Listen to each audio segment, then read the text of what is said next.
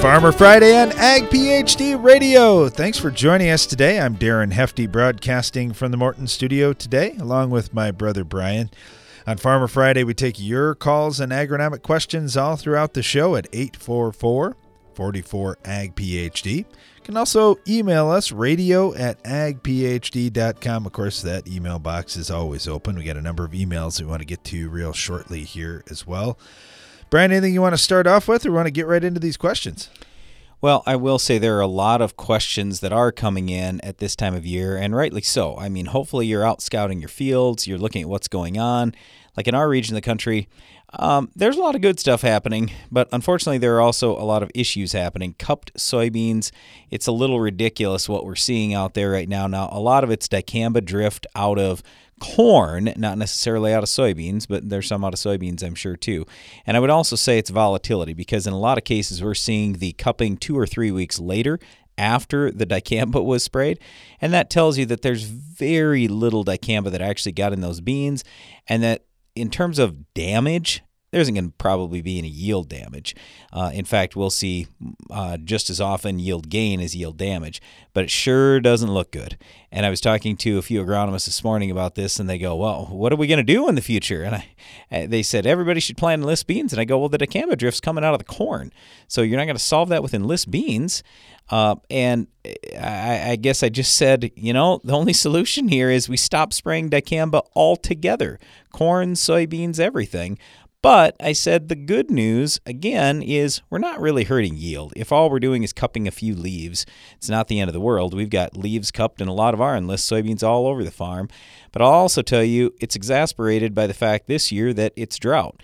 And there's also salt injury I'm seeing in a lot of areas. So it's not always dicamba that's causing the problem. There are a lot of other things going on as well. All right, let's get to the Ag PhD mailbag mailbag. All right, Brent, a lot of talk about spraying lately, and we've got a couple of sprayer questions here. This one comes from uh, PW, who says, All right, you guys talk a lot about uh, uh, different things, and you've got a few videos you put together with sprayers and, and other such equipment. But my question for you is if you could have more information about how to pick the right sprayer size and nurse or tender nurse trailer setup for each farm. Hey, thanks, PW. You know, we have done some some work on nurse trailers. In fact, uh, the last couple of years, I think we've had that on a couple of different times as Iron Talks during our Ag PhD program. Uh, but that's something for our farm that's really helped speed things up. When you can fill that sprayer faster, when you that's that's just a huge time saver because I look at this. You've got a few different things that go into how much how many acres you can spray each day. It's how much road time you've got getting to and from fields. So if your fields are really close together, you can minimize road time, but if they're farther away, it takes longer. How fast you're going to run in the field, and there's a limit to that. The faster you run, oftentimes there's a there's a speed, or once you get past 10 miles an hour, especially a lot of times your coverage goes down and you end up with with more potential issues. And then the third thing is filling that sprayer. And if you can fill it fast, man, you save a lot of time. So that's really something that we're shooting for. So it's tough to know exactly what your economics yeah, but are. I mean, that's only a minor portion of what the questions are. I'm, where I'm going with this is how many acres do you farm? How many times you want to spray? How timely do you need to be? How What's many people are working for you on yeah. the farm? Yep.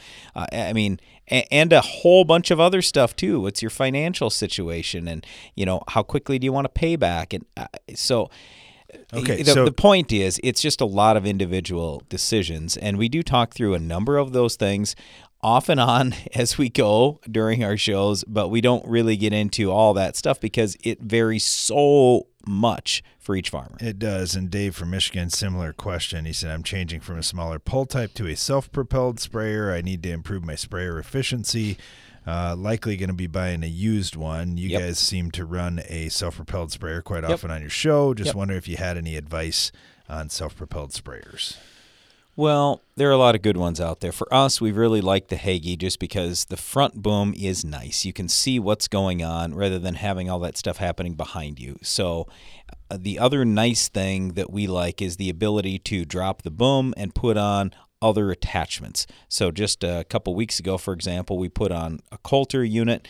12 row Coulter unit on our Hagie instead of having the boom on there, and that was really nice to put fertilizer in the ground since we aren't getting much rain this year. So it just depends on what you're looking for. Again, it's an individual decision. There are a lot of good brands, a lot of good sprayers. They cost a lot of money, I'll say that. So I understand why you're getting a used one, but even a used one costs a lot of money. So you just have to look at how many acres you're doing, the efficiencies that you do gain, and what we always talk about is the timeliness of farming is often undersold. What I mean by that is if you're even three to five days late spraying something, you may have lost tens of thousands of dollars or more. If you farm lots of acres, it is not uncommon to see massive yield hits by being just a few days late, whether the problem was weeds or insects or diseases, whatever it was. So, timeliness is so important. And for each farm, again, that's going to be just a little bit different. All right. Uh, I get a question from Monty. He says, I'm raising pumpkins, and herbicides are always a tricky subject. My question's about trifluralin. My pumpkin plants are in full bush stage, about ready to send out vines, and this is when I do my final hand weeding between the plants where I can't reach with a cultivator. I want to apply trifluralin directly under the plant canopy. My thought was I could spray with a handheld wand and then immediately wash it off the leaves and water it into the soil. I'm wondering how bad is trifluralin for burning plant parts. This is an extremely high value crop, so extra labor or input costs are irrelevant. Also, do you have any experience with trifluralin in a granule form, and would that be a better fit for me? Uh, the granule form probably would be a better fit for you. And yes, we have lots of experience with that. There are a lot of farmers, especially as you go north. Up in North Dakota, a lot of people have used that over the years. Uh, so we're, we're just fine if you want to use the granule form. That, that would be safer, I would say. If you're going to rain it in, you can't just rain it in with a quarter inch of, of moisture. I'd rain it in with two to three inches of moisture, at least two. Um, so a lot of people will probably tell you, oh, at least one. I, I, I want to make absolutely sure that stuff is well in the ground because, to your point, you do have a high dollar crop you're working with. Liquid trifluralin doesn't have a lot of leaf burn on crops, but nevertheless, we don't want to get it on there. Stay tuned, we'll be right back. When it comes to weed control, our cards have always been on the table because we believe you deserve near zero volatility, flexible tank mixing and a wide application window. That's the Enlist Weed Control System. Just better. With no ifs, ands, or buts. Discover better weed control. Enlist.com. Enlist.com. In an uncertain market, you need to maximize the quality and profitability of your stored grains by controlling profit robbing insects. A tank mix of Diacon IGR and Centynal EC insecticide, or Diacon IGR Plus offers the long term control of an insect growth regulator and the knockdown power of a broad spectrum insecticide. Keep your grain clean with grain protectants from Central Life Sciences. To learn more, contact your local dealer or visit bugfreegrains.com. Join us for the Ag PhD Field Day, Thursday, July 29th on our farm near Baltic, South Dakota. I'm Darren Hefty. We're putting on a full day that you won't want to miss. Yield champs will share about raising yields and profits. Industry experts will discuss drainage law, estate planning, grain marketing, and the H2A program. Plus, we'll show you dozens of research plots and have equipment running out in the field from Case IH, John Deere, AGCO, and more. Don't miss the free Ag PhD Field Day. Register now at agphd.com. If you've ever wondered how the Farmall got its name, here's an abbreviated list of the jobs the Case IH Farmall can do. Baling, cutting hay, feeding, hauling, loading, pulling, raking, cleaning barn, mixing feed, fertilizing, mowing, chopping, seeding, clearing, irrigating, furrowing, cultivating, hitching, digging, emergency tow, harrowing, hoisting, leading parades, excavating, grading. Let's make it simple. This tractor does it all. So no matter what you're doing, Can Do comes in red. Farmall. Learn more at caseih.com slash farmall.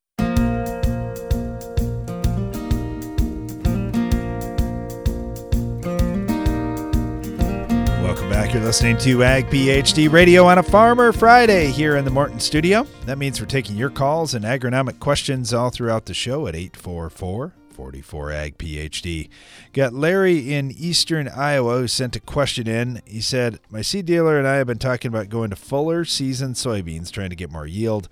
Do you fellows have any evidence, scientific or otherwise, that fuller season beans will always out yield shorter beans? Ooh, uh, always. Just like corn. also, the last No. couple of years, I've planted a lot of 2.5 maturity Liberty Link beans because they had a Peking gene, which has worked well and it stood well for us at harvest.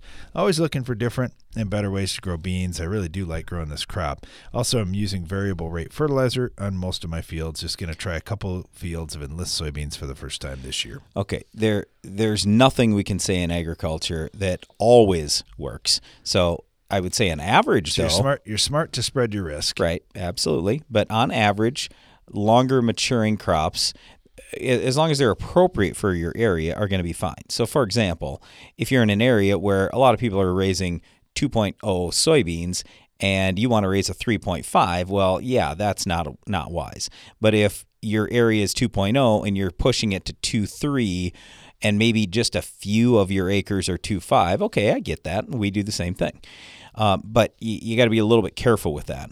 On the early side, I will tell you when you move very much earlier, it, it really becomes problematic. So we a lot of times will lose yield. So we used to raise a lot of seed production beans, group zeros, even right here where we farm, where typically the average maturity is 1.8 to 2.0, and on average, I figured we lost seven to 10 bushels uh, per acre. So that, you know, yeah, we got a premium for the seed production, but we lost on the yield, so it was kind of a wash. Um, anyway, I I would tell you the the other consideration that a lot of people have now is cover crops. They want to raise a cover crop. Well, I just say, why don't you raise a full season crop and then not spend any money on raising a cover crop? So if you were thinking, oh, I'm going to raise a cover crop, okay, well, most people spend 15 to 20 bucks in the cover crop plus the seeding and the hassle, and you might have to kill it eventually. So it's probably worth 30 to 40 dollars an acre. So I'm just trying to say, as long as you come out yield even, you're thirty to forty dollars ahead versus the guy who raises a short bean and then just throws a cover crop in and has a whole bunch more expense. So anyway, just something for you to think about. Let's head to the phone lines. Get Mark down in Missouri with us right now. Mark, how are you doing today? Good. How are you guys doing? Yeah, we're doing pretty well. What are what are crops looking like down in your area? You catching rainfall on a regular basis? Well, Noah just passed me by in a boat, if that tells you anything. But uh, they they got so much water out here that they it's hard to get the weed out. I was talking to the uh, guys up at the MFA today, and they said less than about a third have gotten the weed in. They just can't get out into the fields, and if they get about a week of dry weather, uh, maybe they get out there. But then they're worried about really tracking up the ground, not being able to plant any late beans. Um, some of the uh, beans that are out there right now and the low spots are turning brown because it's holding water so bad. So that's what they're doing right now. Just a, a good time of year to plant those donut seeds, if you remember our past conversation. Yeah, yeah, absolutely. Now, one other thing we talked about in the past too is just wildlife in general. And I know in our area, I've heard a lot of growers talking about how our wildlife going to be impacted by the drought. How about where you've got the excessive moisture? Uh, is that a negative for the wildlife? You, you know, not too much for us because uh, they'll move around, get out of the water, and, and they'll eat whatever's available. Um, we had corn, beans, milo, and sunflowers last year, so um, this year, you know, the, everything's just starting to come up. One of the tricks we try to use is planting about two weeks after the farmers do, so they don't come up and nibble off the top of our beans before they get a start. But uh, with the water, um, they're you know, in my ground where I'm at, it's uh, woods and they're pretty rolling hills, so the water's not hurting except for the low spots. It's just you got to get in and get out of there before it got too wet, and we were fortunate we were able to. Yeah, it's it's interesting. Just as we talk to folks around the country, just the differences and different challenges that that they're facing. So, talk to us about next week. What what do you be doing next week? Um, well, I'm going to go out there. Uh, we just picked up another lease. Uh, it's a farm that butts up to us, so we've been working on uh, where we can till- tilling terraces and uh, or tiling. I'm sorry, terraces, and we're going to put in a new lake this fall. Um, we had some CRP ground that came out, and we had some issues with weeds in there, so they're going to start to try to turn that under when they can, when it dries, to deal with the weeds by planting crops in it and let that go for a few years.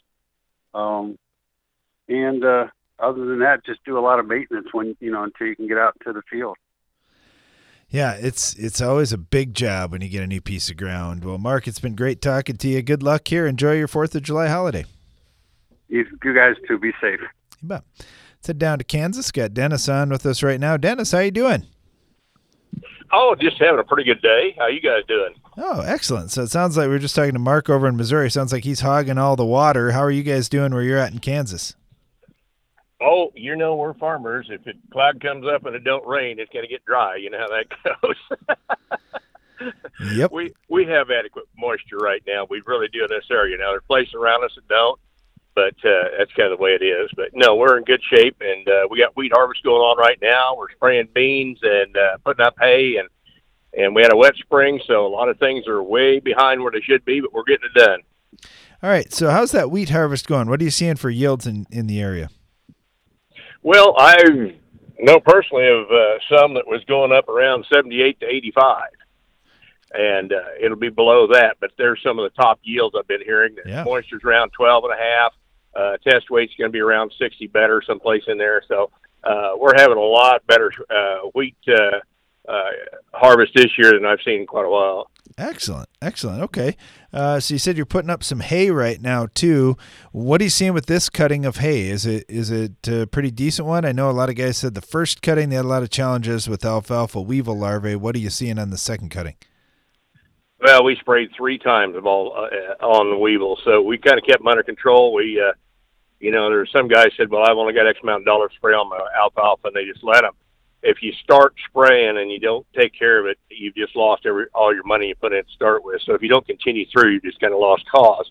But uh, we had a really, really super first cutting. In fact, it was cut late, and uh, it was heavy. Oh my goodness, it was heavy. And the second cutting has come right up, and it's it's looking great too. We're going to be getting into some of it probably next week. Uh, we're working on some prairie hay stuff right now, trying to get it caught up. And uh, it, it, there's no end to it. We'll just keep right on rolling. Yeah, that's right. Well, you guys are super busy. You mentioned spraying some beans. You got hay going on. You got wheat harvest going on. So, uh, do you get much sleep this time of year? Oh, you know, you got to make money when you can make money. You know, when the snow's a blowing and, and it's cold out and all you can do is complain, you know, you better uh, you better have worked in the summertime to kind of make up for those days, you know. yeah, no kidding. Yeah, I love it though. It's fun. It's uh, it's all good stuff, and it's really nice when that hay crop's good and and wheat harvest is going fairly well.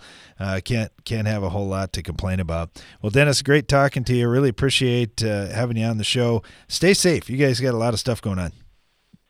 Okay. Hey, thank you very much. Appreciate it, and really enjoy your your show. Oh, thanks. Really appreciate that too. Uh, I've got Chuck on right now down in Kansas as well with us with some fertility questions. Chuck, how you doing? Doing fine today. It's uh, finally quit running raining here, and we'll hopefully get back in the field here next week. Awesome, awesome. So, what are you thinking on with fertilizer here? Okay, we got our ground all grid sampled and been variable rating. Well, I have a little bit of a problem especially on what's going to corn the following year. Like most, a lot of our fields were not real low in, in pot or potassium or phosphate, rather, I'm meant to say. We're not real low there. So anyway, we've always kind of depended on the starter fertilizer for part of our nitrogen, you know, like a starter in the spring. Okay. And anyway, that I feel like that kind of hurts our corn then because we're not putting much you know, that little dab of nitrogen down in there.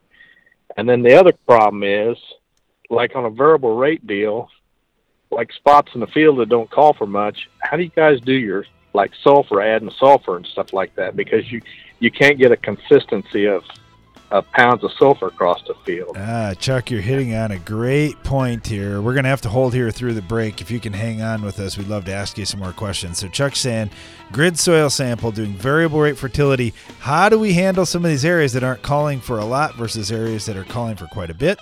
We'll talk about that right after this. Stay tuned. The Pentair Hypro Express flush valve reduces plugged nozzles and improves cleanout of your spray boom. Simply flush boom sections with a quarter turn ball valve and leave your tools in the cab. Plus, installation is easy. Simply remove the existing end cap plug and replace with the Hypro Express flush valve. Learn more at pentair.com/hypro. Get an extra semi load out of your grain bin. The end zone from Farm Shop MFG can increase your stored beans moisture from 10 to 13%. On a 20,000 bushel bin, that's a free extra semi load. Visit farmshopmfg.com for more.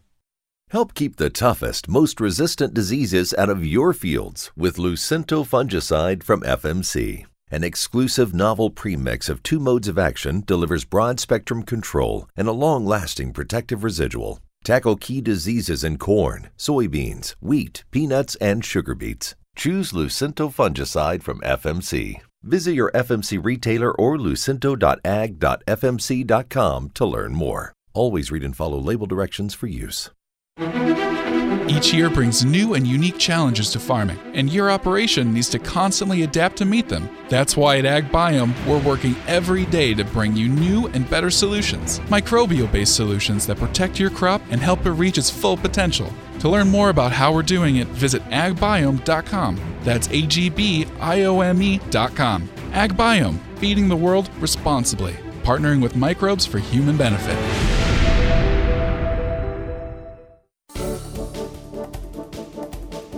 Please join us for the Ag PhD Field Day coming up Thursday, July 29th on our farm near Baltic, South Dakota. I'm Darren Hefty. The Ag PhD Field Day is the largest farm field day in America, and we have a lot planned again this year. We host the event just one day each year as a way to say thank you for listening to Ag PhD Radio and watching Ag PhD TV. We have free admission, free parking, and free food and drinks throughout the day. We've got yield champs from across the country speaking about raising higher yields and increasing profits. We also have speakers on drainage law, estate planning, changes in farm tax laws, grain marketing, and the H2A program. Plus, we'll show you some of the dozens of research plots we're working on. Rob Sharkey will be there to do a live Shark Farmer radio show, and we'll have equipment both on display and running out in the field from Case IH, John Deere, AGCO, and more. Don't miss the free Ag PhD Field Day, Thursday, July 29th. Go to agphd.com to learn more and register.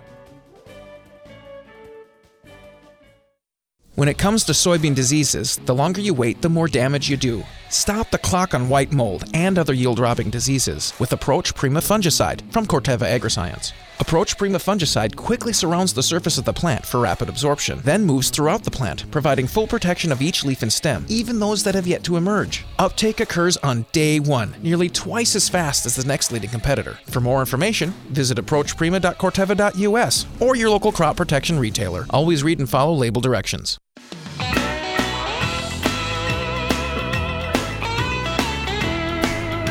You're listening to Ag PhD Radio, and it's a Farmer Friday, meaning we take your phone calls all throughout the show at 844 44 Ag PhD. You can always email us as well, radio at agphd.com. But it's so fun when we get the phone calls. Right now, we've got Chuck from Kansas on with us who's talking about variable rate fertilizer and he's found a little frustration and you're not alone chuck where where there's variability out in fields and how do you do it as one area calls for a bunch one area calls for not much and you said sulfur and nitrogen are a couple of nutrients you're struggling with? Well, it uh, we've always depended on you know when we flat rated years ago, you put on so much 1846 and then so much you know potash an acre, just a straight spread. You know, well we always kind of depended on that extra that 18 units of nitrogen, depending on what your rate is. Just use that for a number as part of our starter with our fertility for our Right. corn. You know, well with the variable rate now, and I'm really struggling with this deal. Now there's times in the field that it doesn't hardly get any nitrogen out there. I don't really have, you know, where it's on the maps. I can't really say for sure it's hurting me, but it's it it bugs me. And then if you throw in the to try to add on sulfur, uh, you know, the machine's not putting much on at times in here, so I'm almost tempted to go back to flat rate. I'd like to fix what's bad out there in the field first, and then I can go back to just a maintenance program, hopefully. Sure. I don't know. I just Uh, you see where I'm struggling here. Oh, we we totally understand. So here's here's how we handle that exact same thing, Chuck. We will Okay. usually take, let's say, ammonium sulfate, and we will blanket spread across maybe it's all our acres, even 100 pounds or 150 pounds, or maybe even 200, depending on the year and what's going on. But we'll just blanket spread that. And then we have some other things where we might be going elemental sulfur or something else containing sulfur, where some acres literally get zero, to your point. So that way I know that I'm covered if I've got that ammonium sulfate out there, and then we just subtract that nitrogen from what we're doing on the variable rate side. So that's kind of how we handle it. There's another way to handle it that some people do. They just have multi compartment spreaders. And so when it gets to some of those areas where, let's say, you're not putting on any 1846, then more urea kicks on right in that spot. So, I, I mean, there are, there are a number of different ways to handle this. The simplest way, at least for us, has been let's just send a guy out and go spread ammonium sulfate on all our acres, and then we'll go do our, our variable rate stuff and we'll call her good. Right. One field particular, it's like a 70 acre field there. Yep. According to my maps, I have one, which they're colored, but anyway, it shows up as red on phosphate. Well, I asked my fertilizer dealer, I says, he said, well, he didn't, you know, he didn't quite have the program to put in there, but he said, yeah, I, I can tell you about where it's at. I said, let's go out there and put a couple hundred pounds of 1846 on that spot. Yep. Then I said, go ahead and blanket spread the field to try to fix this. Well, the guy that does my soil sampling, you can't do that. Said, you can't fix that all at once. Well, why? I- I- Am I nuts for thinking that way? Uh, no, what you're suggesting is exactly what we do. So, what w- if we pick up new ground, we will immediately get any dirt work done, tiling done, and I'll, we'll fertilize it. So we're all the way to what my goals are, and my goals, just so you know, uh, a hundred parts per million of P1 phosphorus. So, I I mean, we're putting a lot on. That might mean several hundred pounds of an 18460 or something like that. Now, for any of the people out there who are all worried about this, if you're not a farmer and you think, oh my gosh, Brian's way overspreading fertilizer and it's going to contaminate the world or anything like that, phosphorus doesn't move. Phosphorus is stuck in soil. So as long as we we can eliminate soil erosion, which we mostly we've almost re- eliminated it, uh, we don't have any phosphorus movement. And the other thing we try to do, like with phosphorus, is put it down in the ground. If we've got it six inches down in the ground or even two inches down in the ground, it's not going anywhere. It's going to be there until a crop or a weed pulls it up at some point. So, anyway, I'm totally with you. If I got a problem, I'm fixing it today. But I will say this, uh, Chuck, we've had issues where, oh, we're crazy low on phosphorus. So we threw all this phosphorus out, and then immediately we created a zinc problem because our zinc was also low and we didn't fix the zinc at the same time. And there is a correlation between phosphorus and zinc. There also is one between phosphorus and copper, but it's not as pronounced as the phosphorus to zinc thing. So I'm just saying it's great to go out and put on big rates and fix things when you have the chance. But don't forget about some of the other nutrients too, because that's what happened to us. So I'm just trying to tell you from my, from our mistakes on our farm, and I'll even uh, I'll take the blame because it was me. Uh, I screwed up and I put all this P out there, and I forgot about zinc and copper, and then right away we caused zinc and copper deficiencies. And then the next year I'm going, oh, okay, I guess I better fix these other things too. Well, they're getting ready to pull tissue samples here next few days, and I'm kind of anxious to see, pertaining to what I did last fall here, whether I can tell a difference between this and the fields that are just on straight variable rate. Sure. And uh, so, anyway, I'm kind of curious to see how that's to, to, how that's going to turn out. And one other thing I want to tell you guys, I appreciate what you guys talk about on the phone. You guys are farmers out there, and I'll tell you what, you're not scared to talk about your mistakes or your successes. And, That's and pretty I- easy. I we got plenty. Of, my- we got plenty of mistakes. we got a few I successes on too. my farm, I've always learned more from what I did wrong sometimes and what I got lucky and got by with. That's what our dad always said too. So yeah, we have all kinds of experience with that, but uh, and and we're we're not afraid to try stuff because otherwise, how do you know? So uh, yeah, we we appreciate the questions, and if you ever want to send us any soil tests or anything like that, we'd be more than happy to take a look at it for you. Okay. Well, thanks again for you guys' uh, information and the time you put into it every day. We I appreciate it very much. You bet. Thank no, you. no Thanks, problem. Chuck. Thanks, Chuck.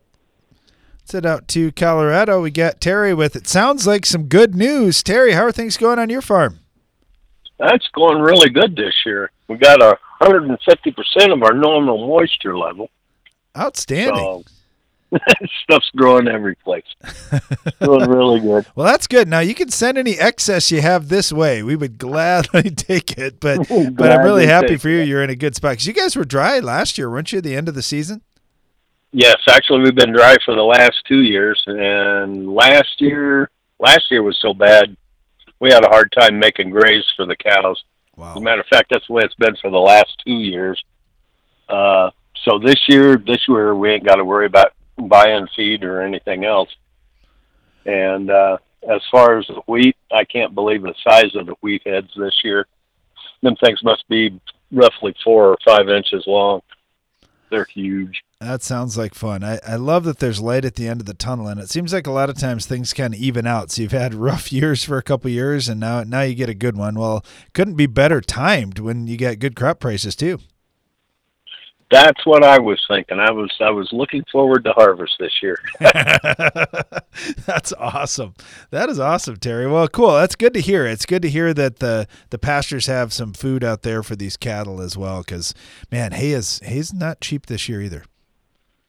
Uh, yeah, and I got it. Too. We got. Uh, I think we're we're sitting right around eighty six big big round bales. The five by sixes running about sixteen, eh, between fifteen and hundred and sixteen hundred pounds a piece. Got a little- And got a little bit to go on. cut. So we're doing good there. Uh, also, I called in once, asked, uh, to, talked to you guys about gibberellic acid because I was going to try using it this year. Yep. And I found out from you guys uh, where to get it because the only place I could find was places that just provided uh, gibberellic acid to greenhouses and gardeners and stuff like that. It was Okay. driving me nuts.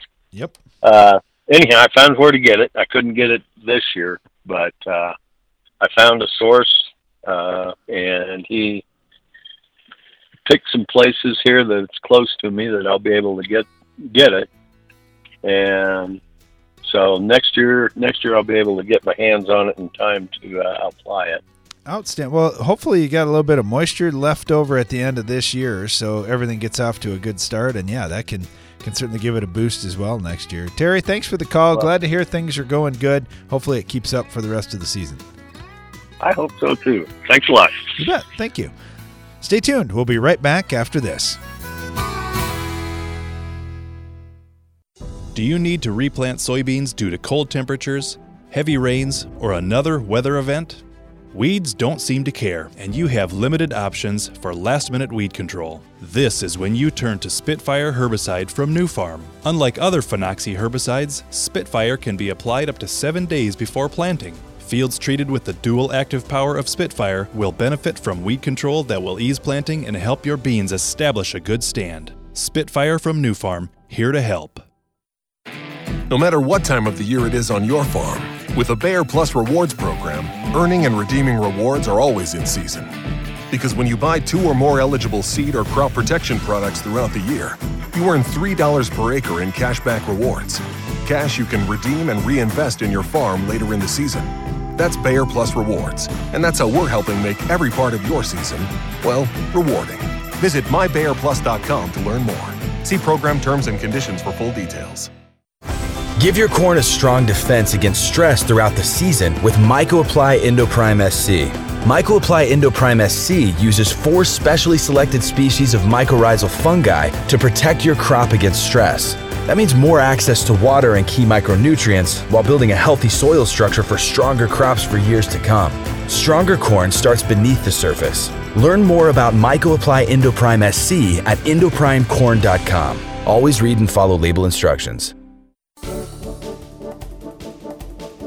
Please join us for the Ag PhD Field Day coming up Thursday, July 29th on our farm near Baltic, South Dakota. I'm Darren Hefty. The Ag PhD Field Day is the largest farm field day in America, and we have a lot planned again this year. We host the event just one day each year as a way to say thank you for listening to Ag PhD Radio and watching Ag PhD TV. We have free admission, free parking, and free food and drinks throughout the day. We've got yield champs from across the country speaking about raising higher yields and increasing profits. We also have speakers on drainage law, estate planning, changes in farm tax laws, grain marketing, and the H2A program. Plus, we'll show you some of the dozens of research plots we're working on. Rob Sharkey will be there to do a live Shark Farmer radio show, and we'll have equipment both on display and running out in the field from Case IH, John Deere, AGCO, and more. Don't miss the free Ag PhD Field Day, Thursday, July 29th. Go to agphd.com to learn more and register.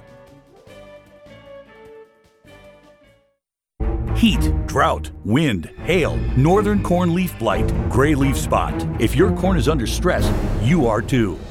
Get Veltyma fungicide, swift activity, with fast payback, an expanded application window. Makes life simple, and it's the secure choice. With powerful residual for visibly healthier corn. Swift, simple, secure. Veltyma fungicide. Call your BASF rep today. Always read and follow label directions. Veltyma fungicide is not registered in all states.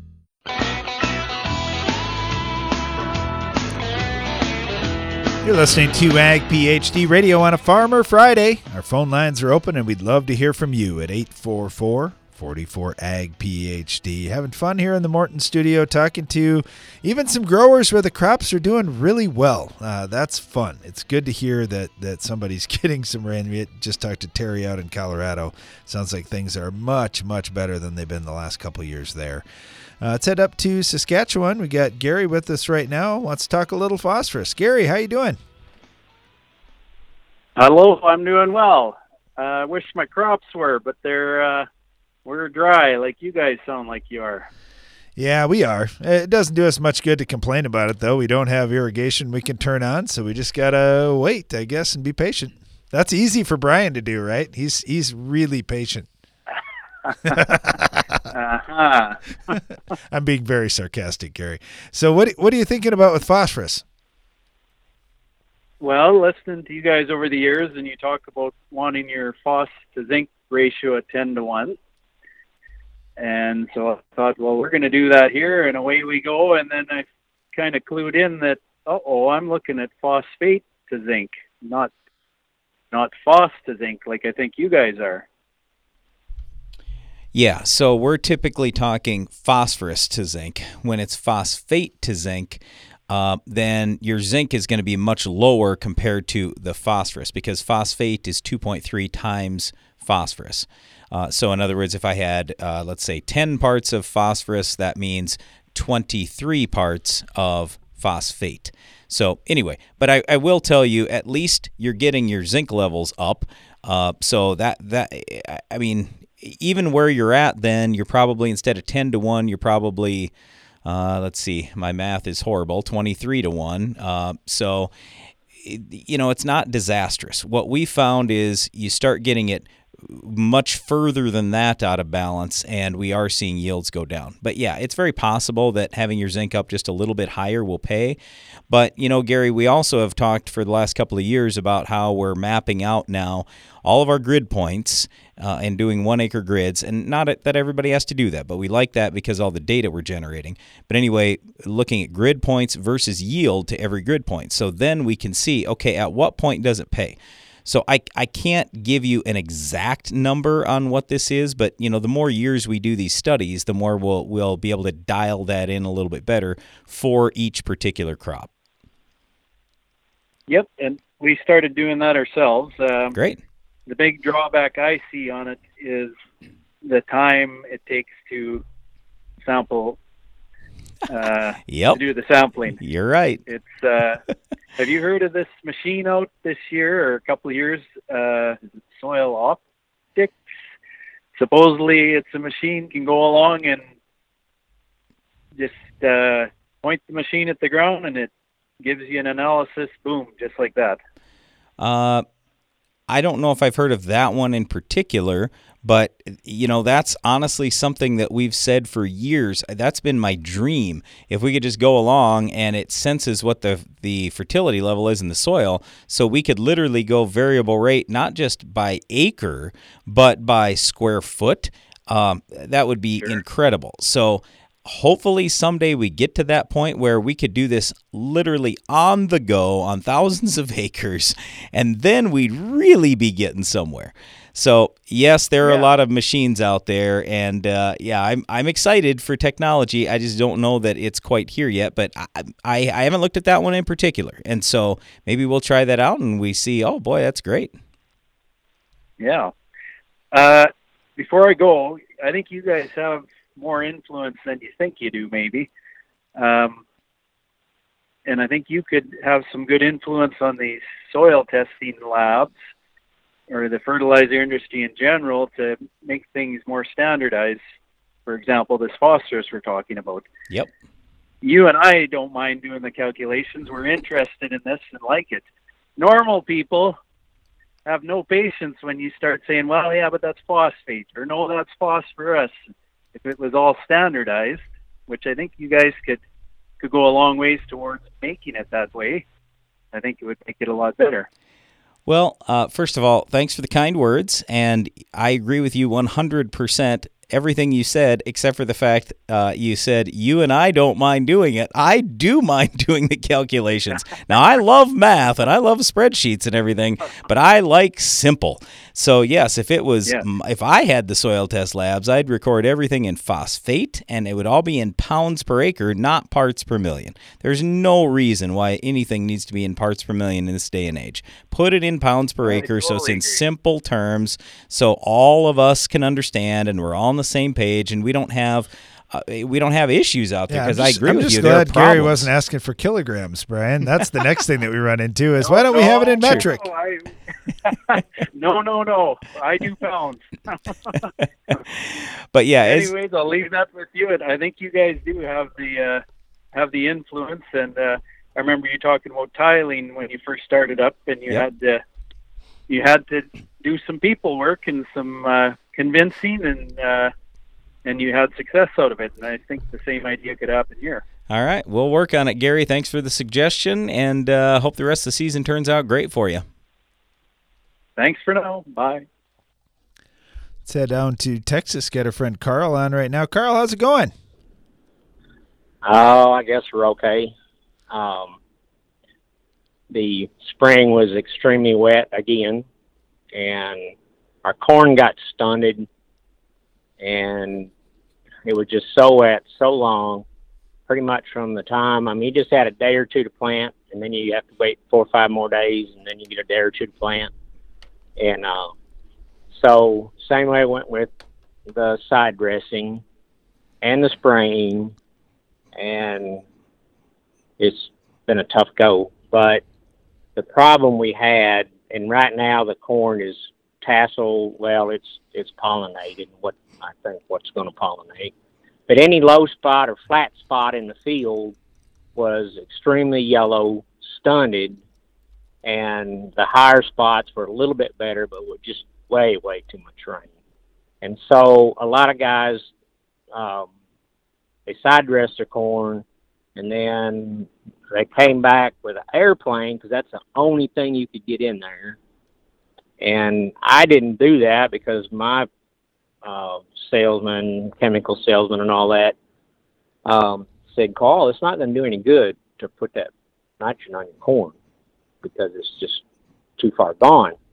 Well, so then it quit raining, of course, after it just what I thought would be too late to help, and we combined our wheat, and so it, uh, my question is, when is it too late to put fertilizer on your corn to help it make corn. All depends on what your fertility levels are in that soil at that point and what your remaining yield potential is. So let's put it this way at tassel, the corn still needs about a third of its total nitrogen. But what we'll do is we'll go out and test the soil and find out, well, what do we actually have there? Because soil organic matter releases nitrogen for free every year. So you, you get some out of the organic matter. And a lot of times, the applications of nitrogen and before tassel because typically by that point we have enough either coming out of the soil or what's already been applied. So I can understand why your dealer told you not to apply after that point and and also you know if you look at when your comment was he said it was too far gone uh, that is proven as well so if your yield potential is way down well obviously your crop doesn't need a whole lot more nitrogen or quite frankly any fertilizer so yeah it's a tough spot that you're in we actually have had in our region of the United States we have that issue which you just described for uh, you know this challenge and oh I can plant about one every four or five days and all this kind of stuff that's almost our typical spring. I would say five out of 10 years, that is our typical spring. And that's why so many guys have put tile in the ground and why, when you look at the amount of equipment that farmers have in our region, you go, that guy's only farming 800 acres. What in the world does he yeah. need a, 20, a 24 row planter for and this great big equipment and all this stuff? And it's like, well, so he can be timely because we end up with weather issues all the time. So anyway, I, I think yeah. what you did this so year we. is pro- yeah, what you did this year is probably the right decision uh, to you know apply some more fertilizer, but then uh, uh, call or quits there then after a while. Hey, uh, Carl, we got to take a quick break. If you got any more questions with us, hang on. Uh, we appreciate you calling in. Stay tuned. This is Ag PhD Radio. Give your corn a strong defense against stress throughout the season with MycoApply Endoprime SC. MycoApply Endoprime SC uses four specially selected species of mycorrhizal fungi to protect your crop against stress. That means more access to water and key micronutrients while building a healthy soil structure for stronger crops for years to come. Stronger corn starts beneath the surface. Learn more about MycoApply Endoprime SC at endoprimecorn.com. Always read and follow label instructions. Precision crop nutrition pays. And AgroLiquid has precisely what it takes to help you succeed. The right products plus the right expertise to give you guidance based on your soils, your fields, and your goals. While our clean, seed safe formulations and lower application rates make planter fertilizer easier than ever. AgroLiquid. Apply less, expect more. Find a retailer at agroliquid.com. Morton Buildings knows that great buildings need great people, and we want you to be the newest member of our team. Morton is expanding its construction crew, and we're seeking new and experienced candidates to fill our crew member positions. Morton provides great pay and training, so be a part of the next generation to build Morton. Don't let the opportunity to join the best construction crew in the business pass you by. Learn more on our careers page at mortonbuildings.com. Please join us for the Ag PhD Field Day coming up Thursday, July 29th on our farm near Baltic, South Dakota. I'm Darren Hefty. The Ag PhD Field Day is the largest farm field day in America, and we have a lot planned again this year. We host the event just one day each year as a way to say thank you for listening to Ag PhD Radio and watching Ag PhD TV. We have free admission, free parking, and free food and drinks throughout the day. We've got yield champs from across the country speaking about raising higher yields and increasing profits. We also have speakers on drainage law, estate planning, changes in farm tax laws, grain marketing, and the H2A program. Plus, we'll show you some of the dozens of research plots we're working on. Rob Sharkey will be there to do a live Shark Farmer radio show, and we'll have equipment both on display and running out in the field from Case IH, John Deere, AGCO, and more. Don't miss the free Ag PhD Field Day, Thursday, July 29th. Go to agphd.com to learn more and register. Your soil, your season, your edge. Make the new three point Soil Warrior Edge from Environmental Tillage Systems your strip tillage system. Because you don't get to choose the condition of your soil, the Soil Warrior Edge is engineered to handle whatever's in your fields. And that same durable engineering goes the extra acre when that's what you have to do. The new Soil Warrior Edge three point mounted strip till system. Learn more at soilwarrior.com.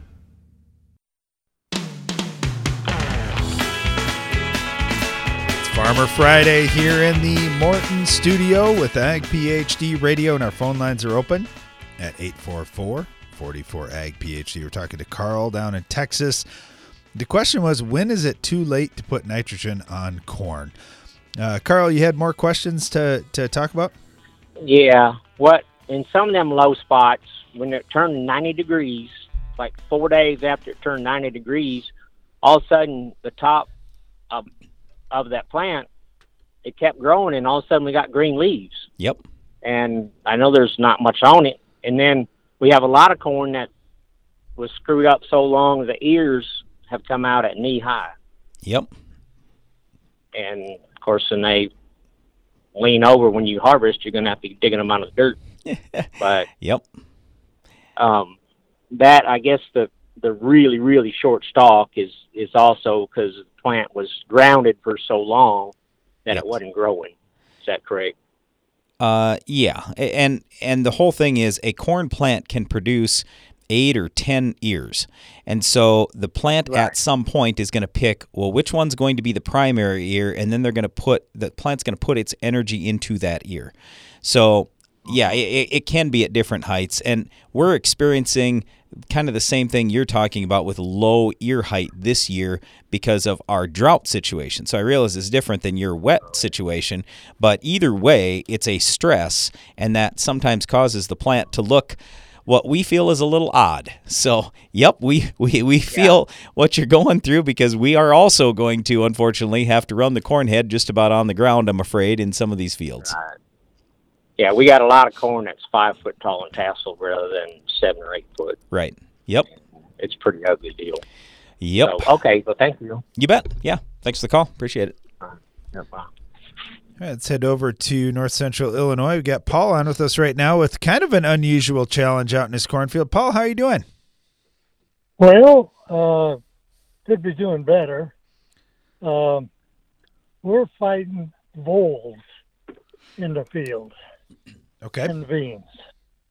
And they're just making holes all over the, the bean fields. Sure, sure. Is this a uh, no-till situation then? Yes, it is. Okay. And it's and it's continuous soybeans. Okay.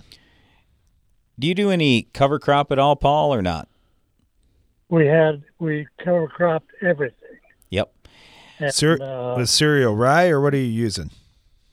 Well, we use a, a blend of cereal rye, perennial rye, or annual rye, I should say, and uh, some barley.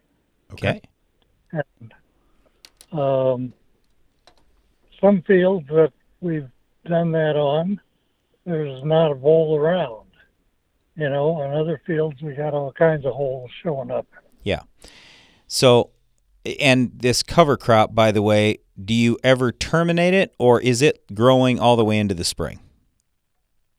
Well, we we terminated at uh, well this year because we were pretty dry at that time. Yep. We didn't want to suck up all the moisture, so we terminated it oh at about a foot tall Uh, so in the fall or in the spring?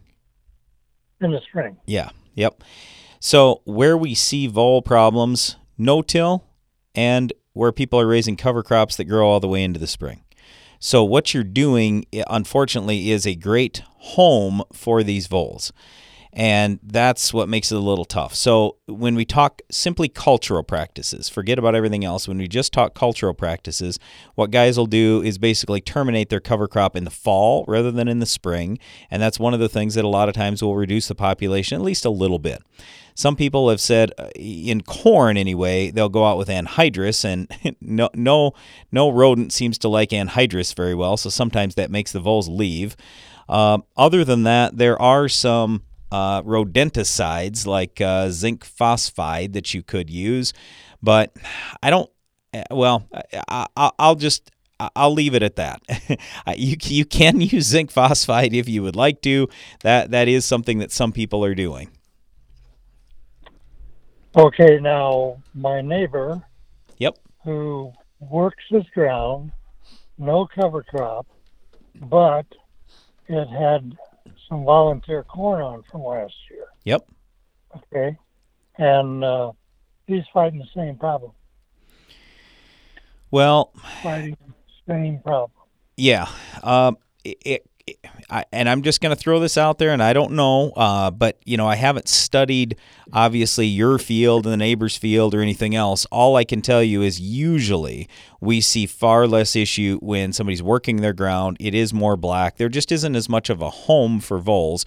Plus the fact that all these birds like hawks and stuff that like to eat them, they can see them much easier when there isn't all the residue out there. And it's perhaps just because there is no-till done or cover crop done in the area and so the vole population is building in your area. That that that sometimes can happen. It's even like for if you rotate corn and soybeans and uh, the neighbors are all doing continuous corn. That's the case around us a lot of times. We still have lots of rootworm problems, even though we were rotating. So it's just there are so darn many bugs around here, we have that problem. So maybe that's the case with the voles. I, I, I don't know, but I, I just know no-till cover crops that's where we see more of a problem. And i don't have this you know fantastic answer for you to just say oh go spray this and you're done. Now like i say i mean you can use some zinc phosphide or some other rodenticide that you could find but uh, you know it just it's it's unfortunate. And we never used to deal with it seems like much for rodent problems in fields. But as we've continued to reduce tillage because we've run into this as well i see voles now way more than i ever used to. Yeah. Yeah. There was a uh, okay supposedly down in tennessee there was a gentleman down there that used dried jello mixed with his insecticide when he planted.